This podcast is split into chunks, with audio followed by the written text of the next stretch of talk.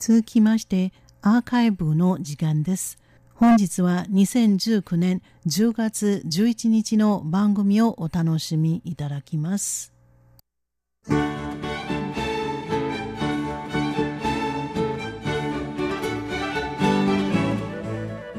リスナーの皆様、こんばんは。台湾ミニ百科の時間です。この時間では台湾のちょっとした豆知識をご紹介しております。ご案内はそう予定です。ろくがつから続いている逃亡犯引き渡し条例の改正案をめぐる香港の抗議デモは、今まではすでによんかげつも続いていて、警察とデモ参加者の衝突がますます激化してきました。警察が至近距離でデモ参加者に実弾を発砲したり、抗議デモに紛れ込んで参加者を攻撃したりするなど、このようなニュースがあふれています。香港とは双子のように境遇が似ていると言われる台湾でも、この抗議デモが広く注目されています。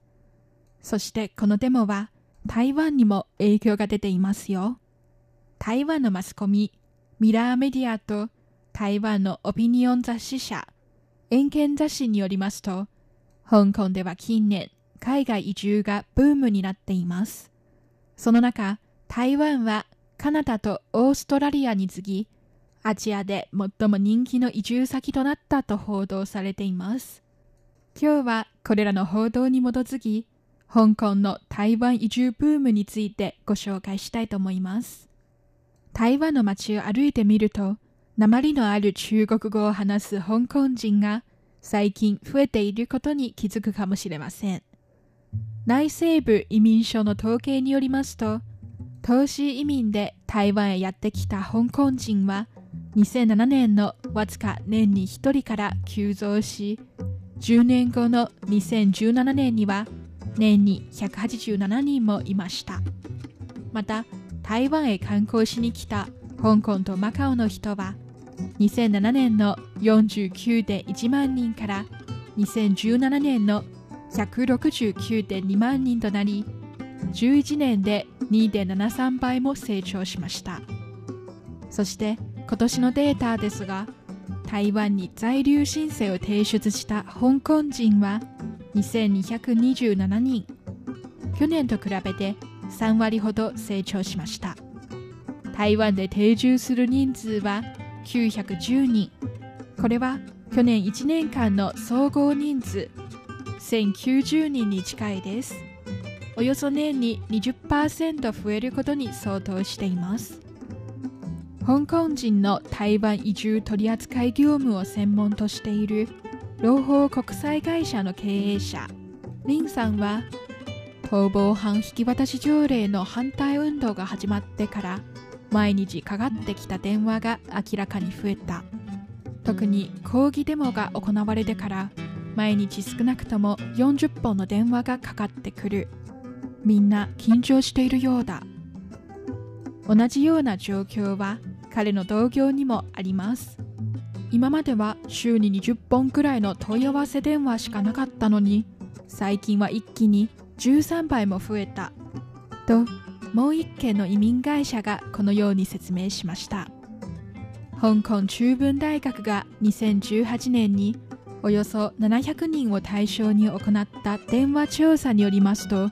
なんと さんじゅうよんパーセント の人がチャンスがあれば海外へ移住したいと答えました。理想の移住先について、台湾は じゅういちてんさんパーセント で、いちいのカナダ じゅうはちてんはちパーセント とオーストラリア じゅうはちパーセント に次ぎさんいですが、アジアで最も人気の移住先となりました。どうして台湾はこんなに人気があるのでしょうか。その理由は人それぞれですが、医療環境と住宅価格は最も魅力的なふたつのポイントだと言われています。まずは医療環境です。台湾は健康保険制度が完備しています。健康保険に入ったら、ほとんどの場合、わずか台湾元ひゃくごじゅうげん、日本円ごひゃくごじゅうにえんを払うだけで、治療から薬までもらえます。病院で人の多い診療を受ける場合、待ち時間はだいたいわずか数時間、長くてもいっかげつほどで済みます。それと比べて香港では台湾のような健康保険制度がなく、およそきゅうわりの人は医療費の安い公立病院に行きます。ところが診療の予約からちゃんと医者に診てもらうまで少なくとも半年以上がかかるそうです。人の多い診療科なら待ち時間がにねん以上になることも少なくないそうです。私立病院なら比較的に早い段階で検査を受けることができますが、初診料だけで公立病院のよんばい以上がかかるそうです。台湾の便利で安い医療環境は香港人の間で高く評価されています。台湾の魅力ポイントツーは住宅価格です。中国大陸からの投資により香港の不動産価格はここ数十年間値上がりが続いていく一方です。調査によりますと香港の平均住宅価格はひゃくにじゅうまんベートル、およそ日本円いちおくさんぜんまんえんで世界いちいです。坪単価はおよそななひゃくななじゅうよんまんにほんえん、しかも今後も年々高まっていくと予測されています。それと比べて台湾の住宅と家賃はずっと安いと、台湾へ移住してきたにじゅうだいの女性がこのように話しました。台湾でも特に住宅価格の高い台北市ではにせんじゅうはちねんの平均住宅価格はせんきゅうひゃくはちじゅうごまんたいわんげん、およそ日本円ろくせんろっぴゃくきゅうじゅうにまんえんです。坪単価はごじゅうよんまんたいわんげん、およそ日本円ひゃくきゅうじゅうまんえんとなります。香港と比べてだいぶ安いです。他の地域ならばさらに安くなることは言うまでもありません。この香港の女性によりますと、彼女の実家の駐車場だけで月たいわんげにまんげん、およそ日本円ななまんえんの料金がかかります。それと同じくらいの価格で彼女は台湾中部台中市で一戸建て住宅を借りました。香港でトイレくらいのスペースしか借りられない家賃を払うより台湾で家を買う方がずっといいと、彼女のように台湾で部屋を借りる、さらに家を買う香港人は近年大幅に増えています。そしてこれらの香港人は台湾で住宅を買うときに一定の傾向があるそうです。